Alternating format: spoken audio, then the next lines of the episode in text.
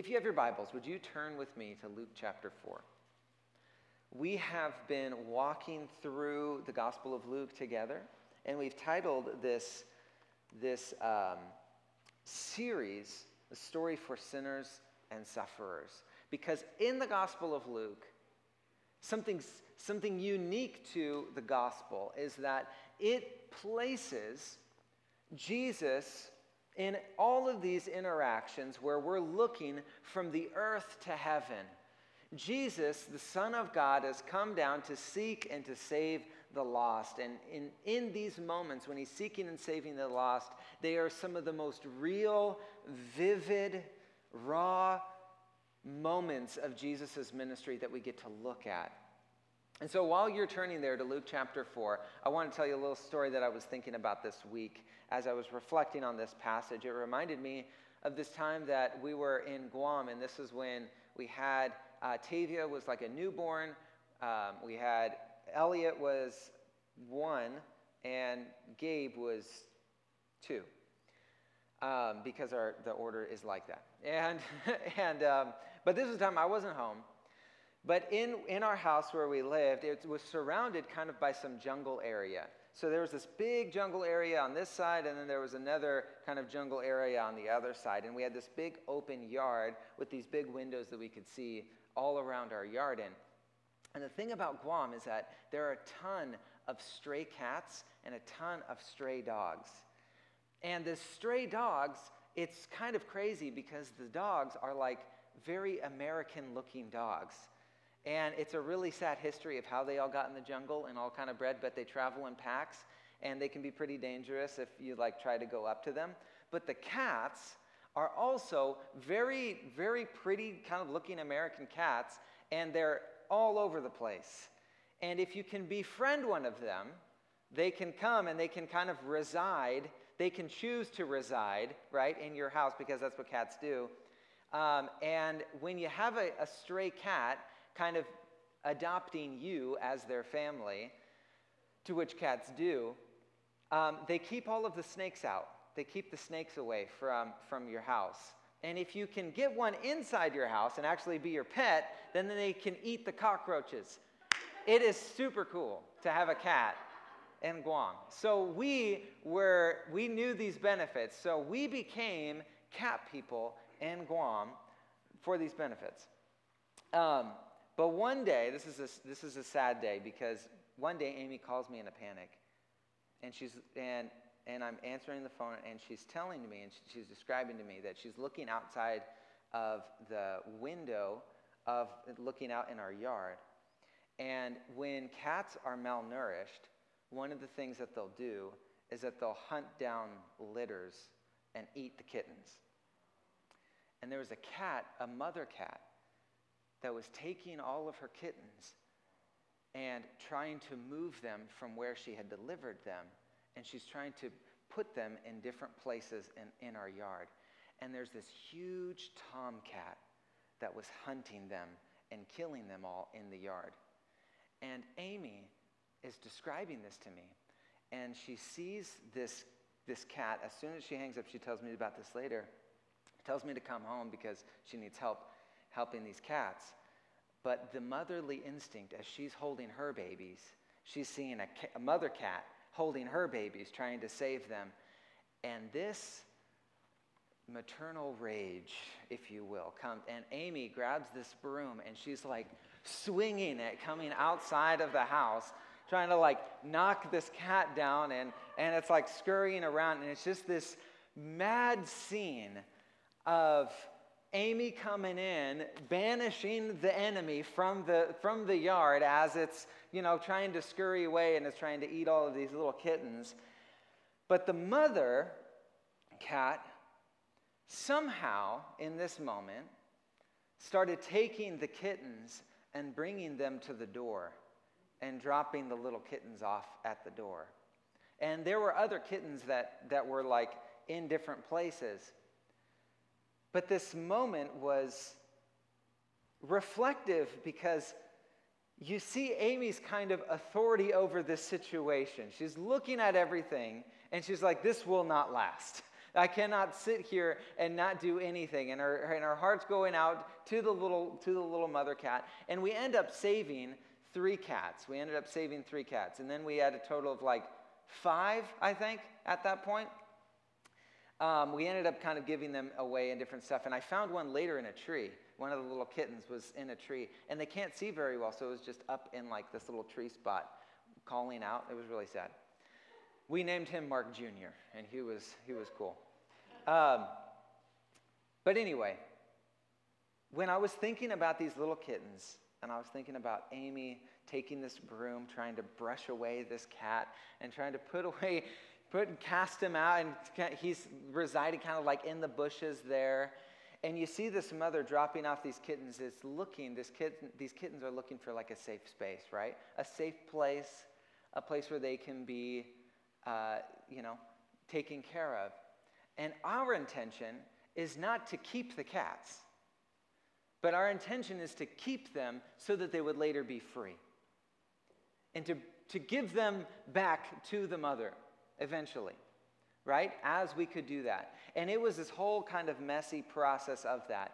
And as I was thinking about this passage this morning, as I was thinking through the dynamics, that the Christian life is not one that is always straightforward and clear-cut, but it's one that's surprising and has nuance and has dynamics to it that we need an authority over to help clarify and speak over us in a way that we can understand what's happening to us. Because in all of these different moments of life, they will feel like that, where you have a dramatic scene.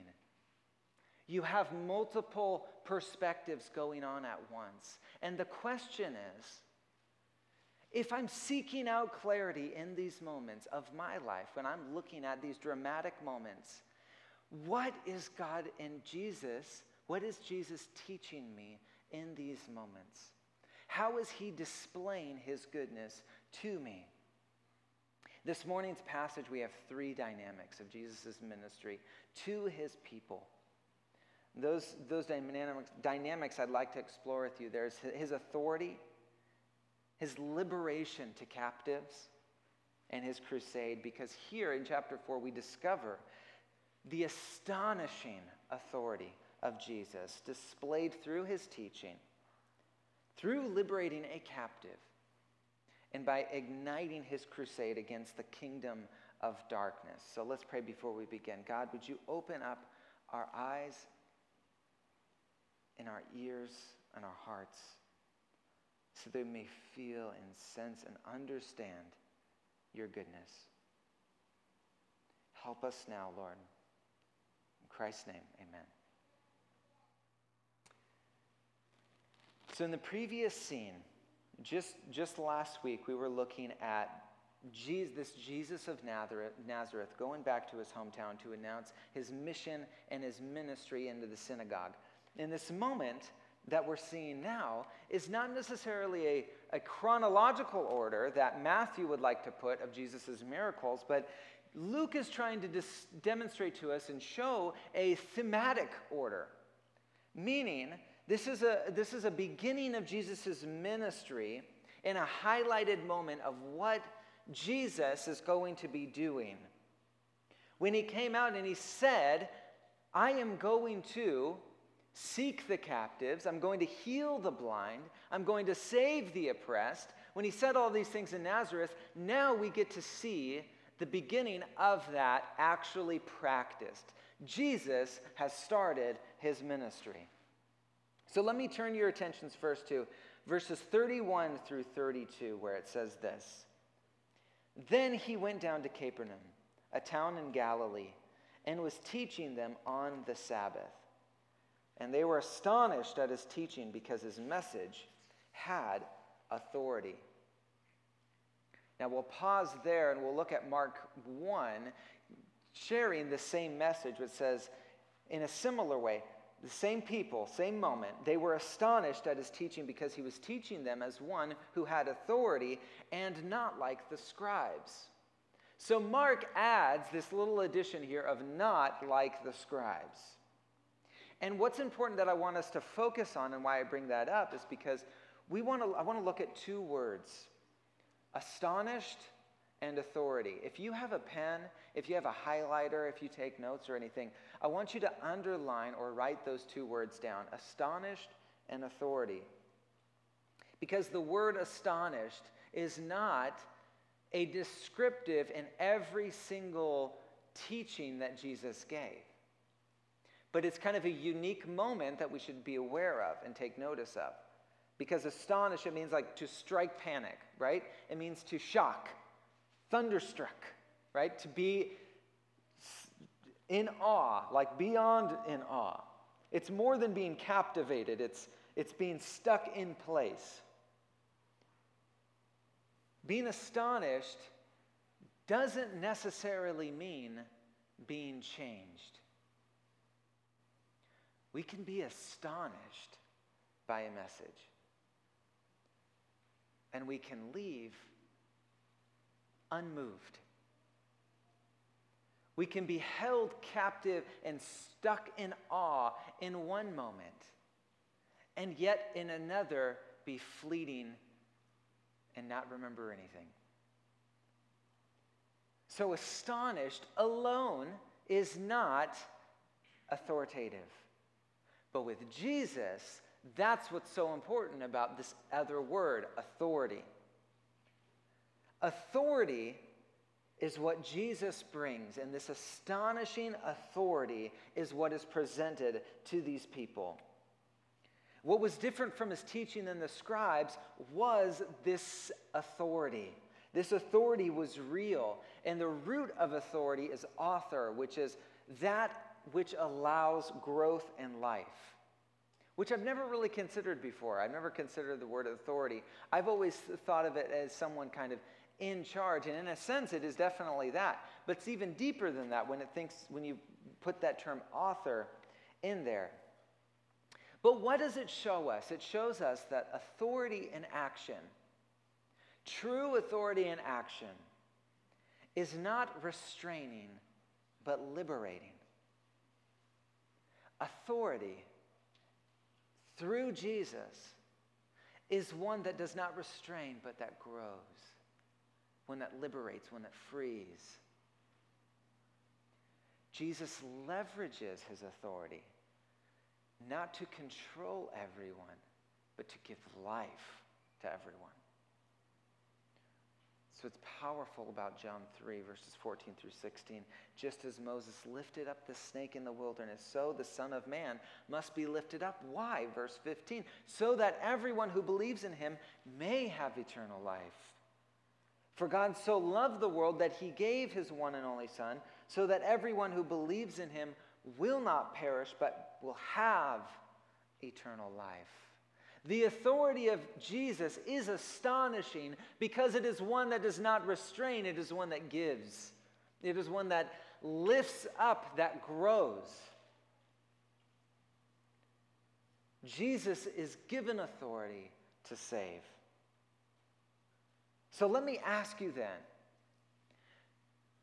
if we have this example of Jesus of what it looks like in action, what does authority sound like? In our current climate, there is a great deal of confusion over having authority because we often confuse it with being authoritarian, right? Authoritarians seek control whose actions and speech are loud, whose actions and using, there's a equal heightened level of aggression and sense of control. That's authoritarians. But authority isn't loud. Authority is lucid.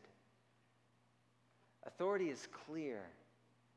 Jesus displays his authority by teaching with clarity. Jesus' clarity is in tandem with conviction as he is the Word. Right? John 1. Jesus is the Word. His words pierce through darkness, and they reveal truth.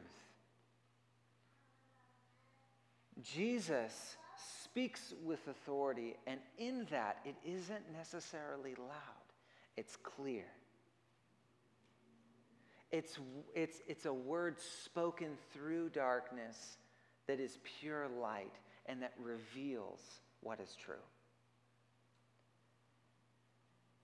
Jesus says, or Paul says about Jesus, that he will bring light to things now hidden in darkness and will disclose the purposes of the heart.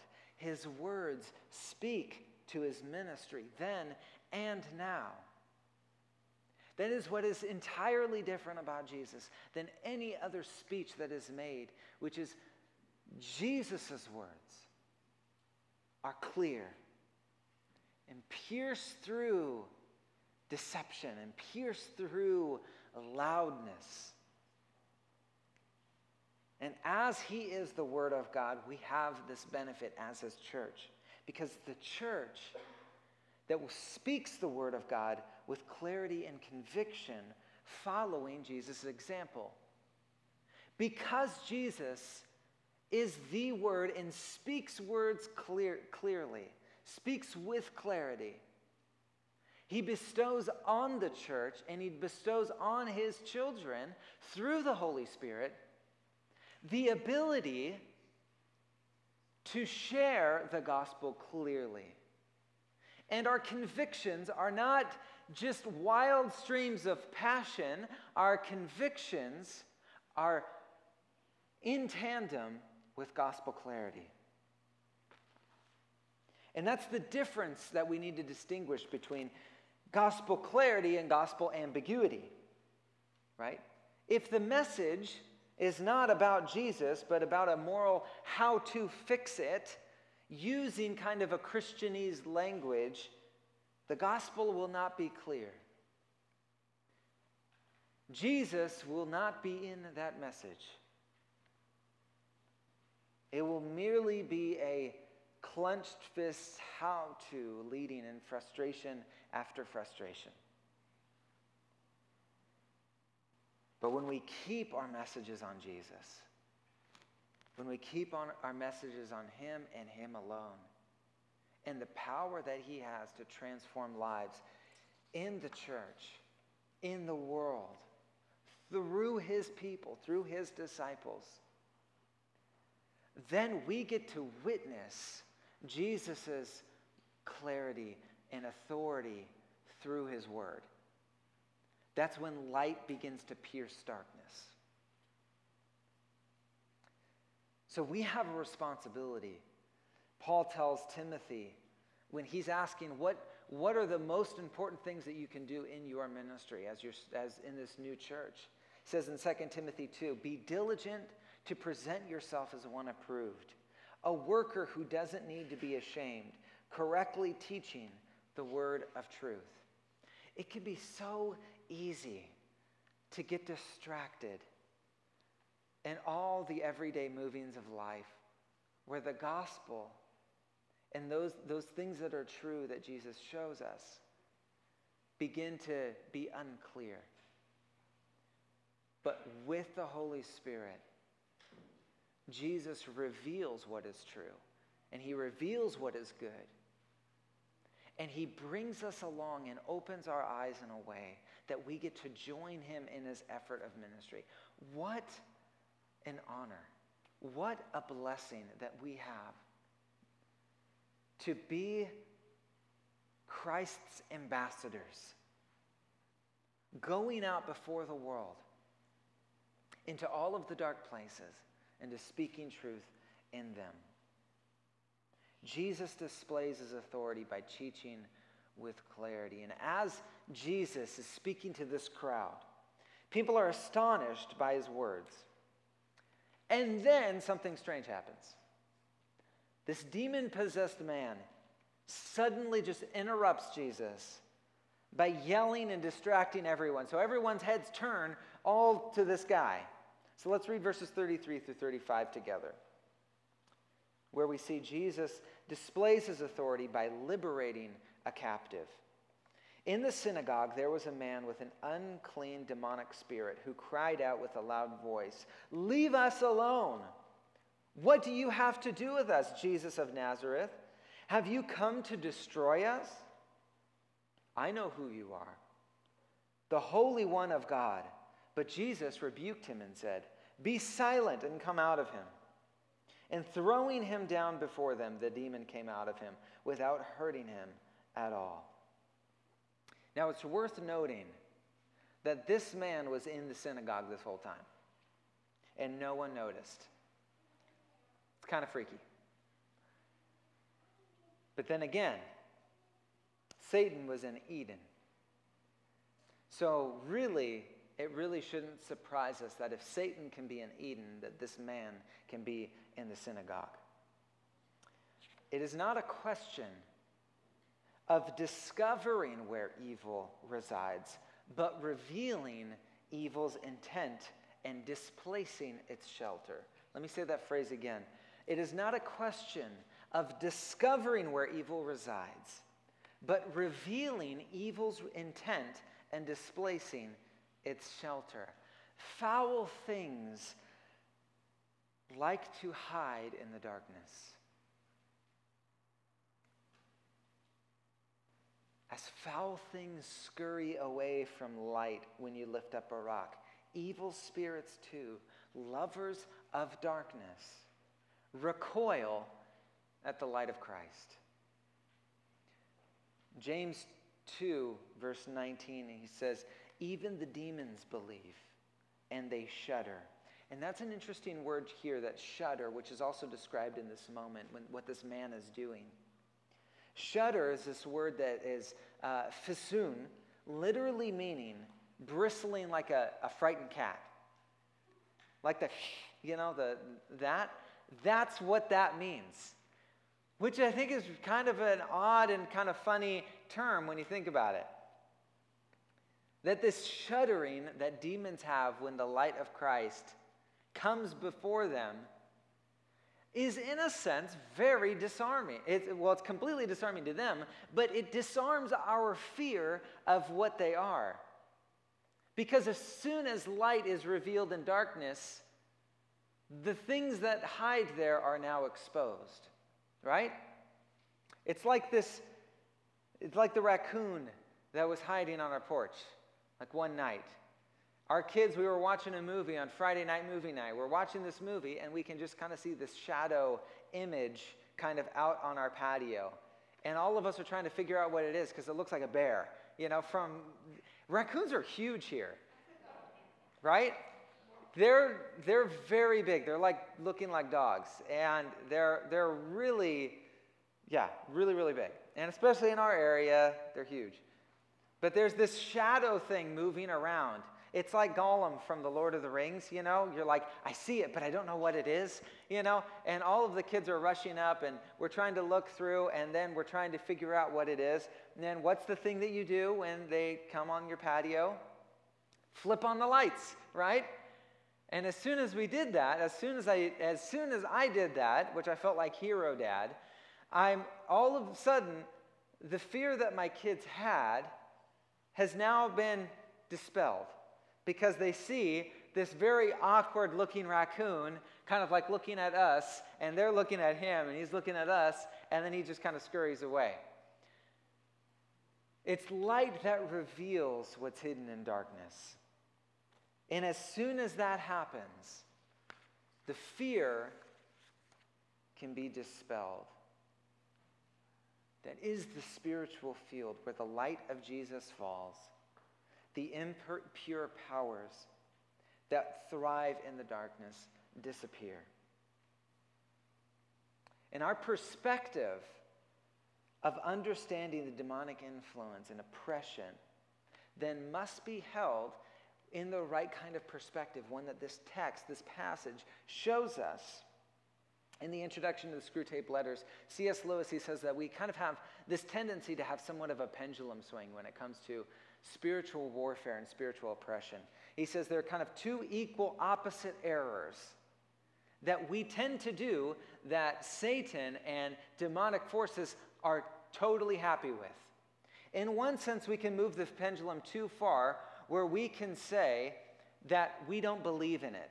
Or maybe it's there, but it really doesn't affect me. Kind of having a disbelief in their existence. But then on the other side of the pendulum, it's to believe too much in their power and to feel an excessive and unhealthy interest in them. Kind of looking for it, if you will. And C.S. Lewis kind of makes this note that the devils are equally pleased if we can be on one side of the pendulum or another. Where this passage helps us keep our perspective that Jesus has total authority, and there's nothing that Jesus can be hidden from, and the light of Christ shines on darkness in every nook and cranny and in every moment. Jesus, when opening and revealing the darkness, the light will stay and disperse anything that's in it. The truth is, once this light breaks in, we begin to see another element of Jesus. We get to see that Jesus displays his authority by igniting his crusade. So let's read verses 36 through 37. It says, amazement came over them all, and they were saying to one another, what is this message? For he commands the unclean spirits with authority and power, and they come out. And news about him began to go out to every place in the vicinity. So this man comes before Jesus, demon-possessed. He's crying out all of these different things. Jesus rebukes him. And in the demon's last effort, he throws the man down, but Jesus, through his power and authority, the man is unharmed, and everyone is amazed, and they're all standing there. And then this passage just tells them they go out and they tell everybody else about it.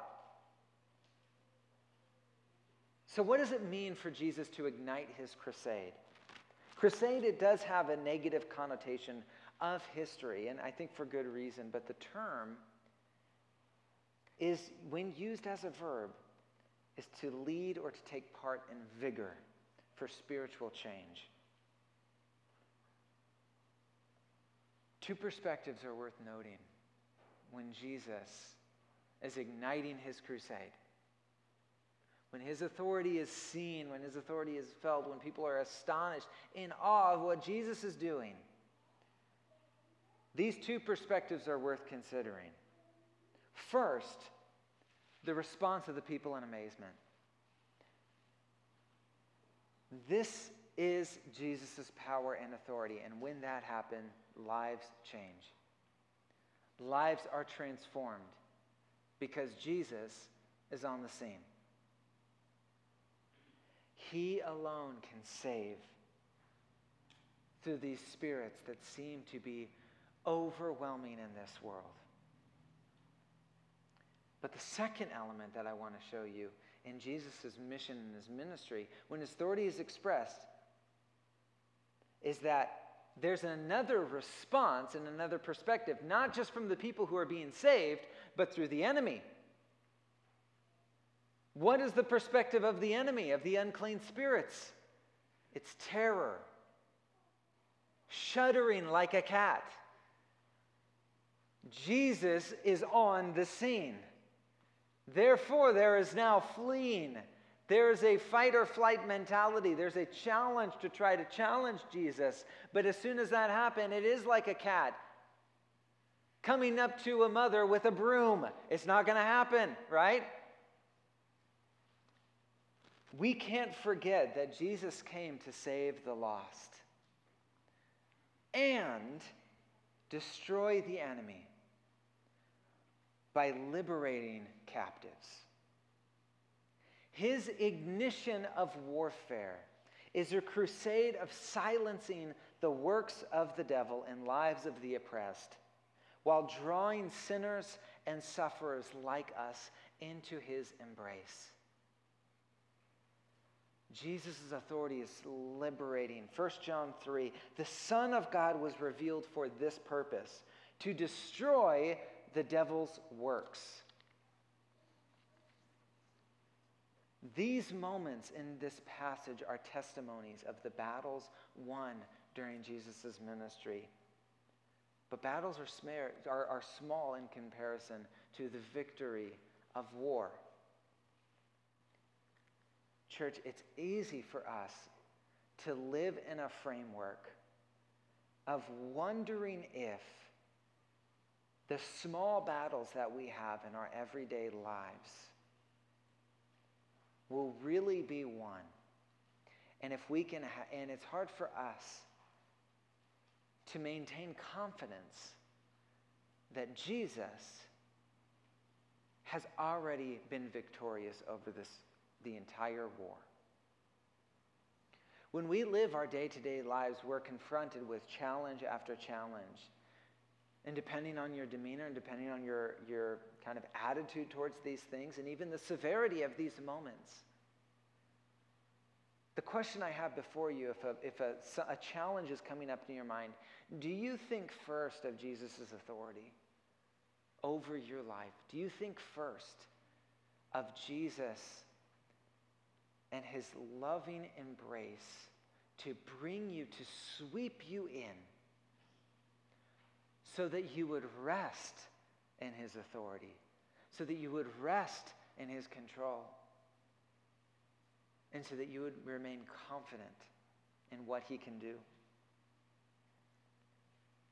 Because what Jesus tells us, his followers, is something I think we need to continually preach to ourselves and speak to ourselves.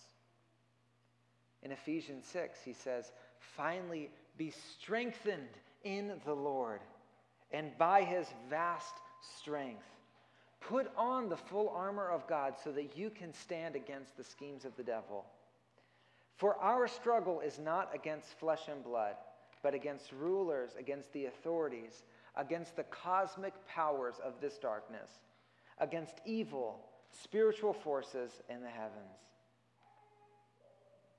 So what does that mean? It means, when I come to Jesus, when I give my life to Jesus, suddenly, through the Holy Spirit, I become aware that the challenges and battles that I see visually, there's a completely other set of spiritual battles that are invisible. And all of a sudden, areas in my life where I may have felt tormented in, areas of my life where I felt oppressed in, I'm now feeling a new sense of freedom. And Jesus shines his light into those moments and opens up for me a sense of understanding through the Holy Spirit, where I'm now able to see the actual realities of at hand. But now I don't have to have fear. When I'm looking at this full scenario, Jesus doesn't leave me there. Jesus strengthens me. Jesus strengthens you to face moments of spiritual warfare, to face moments of discouragement, of oppression, of captivity, of anything that you're feeling in your life, and to say, I have not left you, I have strengthened you. Anything that you come forward in, I will be with you. So we can say in confidence, just like St. Patrick's breastplate in the hymn, that Christ before me, Christ behind me, Christ to my right, Christ to my left, Christ all around me. Every single moment of opposition that I will face, I will never be alone in. But in fact, I will be strengthened in through Jesus. That is worth praising God for. Because Jesus does not leave us vulnerable. He says, come to me who are weary. Come to me if you're vulnerable, and I will strengthen you. Not by your own strength, but by mine. Isn't that amazing? Isn't that powerful? That Jesus would come to us and in his light show us himself and strengthen us and give us the ability to go out. And what do we get to do? We get to speak clearly of Jesus. We get to speak his words. And his words are what pierce through the darkness. And in those moments when we will experience spiritual warfare, we stand confident and strengthened in our full armor of God, knowing that we too were once captives, and Jesus liberated us. So we get to stand in faith that he's going to do it again. And as we do this, friends, we are walking with Jesus in his ministry to see his vigor of spiritual change in this city, in the world, in our families, in our friends, in our workplaces. Everywhere you go, say, Christ before me, Christ behind me, Christ to my right, Christ to my left, Christ all around me, because there is the authority of Jesus, not in us, but in him and in him alone. When we walk out, when we walk into the areas of darkness, we confess that Jesus as the Lord of Lords, King of Kings, ruler of all. And he's got us. So as we surrender to Jesus' authority, he draws and shows us his presence and teaches us. Friends, I want to encourage you that whatever difficulty that you are facing, whatever moment you've had where you've experienced a form of oppression, a form of captivity, of a spiritual captivity, Jesus is not leaving you alone. Don't believe the lie that says the devil is big and you are all alone. Don't believe that. Because of Jesus, because of his power, through the Holy Spirit, we are never alone. He is always with us. And let these moments encourage you that it's all about him. It's all about his grace. And as he brings us in and we walk out in confidence, that we get to stand together and our perspectives are clear, our mission is clear, and our love for him is ever growing, because he is the one who rescued us, gave us the liberation, teaches us his power, and has us walk with him in his mission. Let's pray.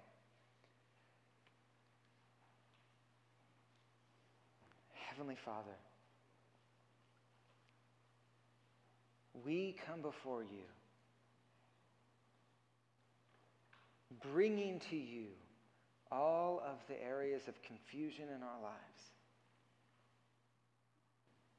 all of the unknowns, all of the distractions, all of the loud voices, and ask that the Holy Spirit would speak the word to us clearly, that Jesus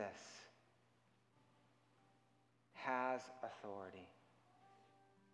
And in Jesus' authority is goodness and truth and beauty. And there we find liberation. Thank you, God, for liberating us, for who identify as Jesus' disciples, so that we may be strengthened in our mission to go out and declare the wonderful works of Jesus, and help us continue to do so. In Christ's name, amen.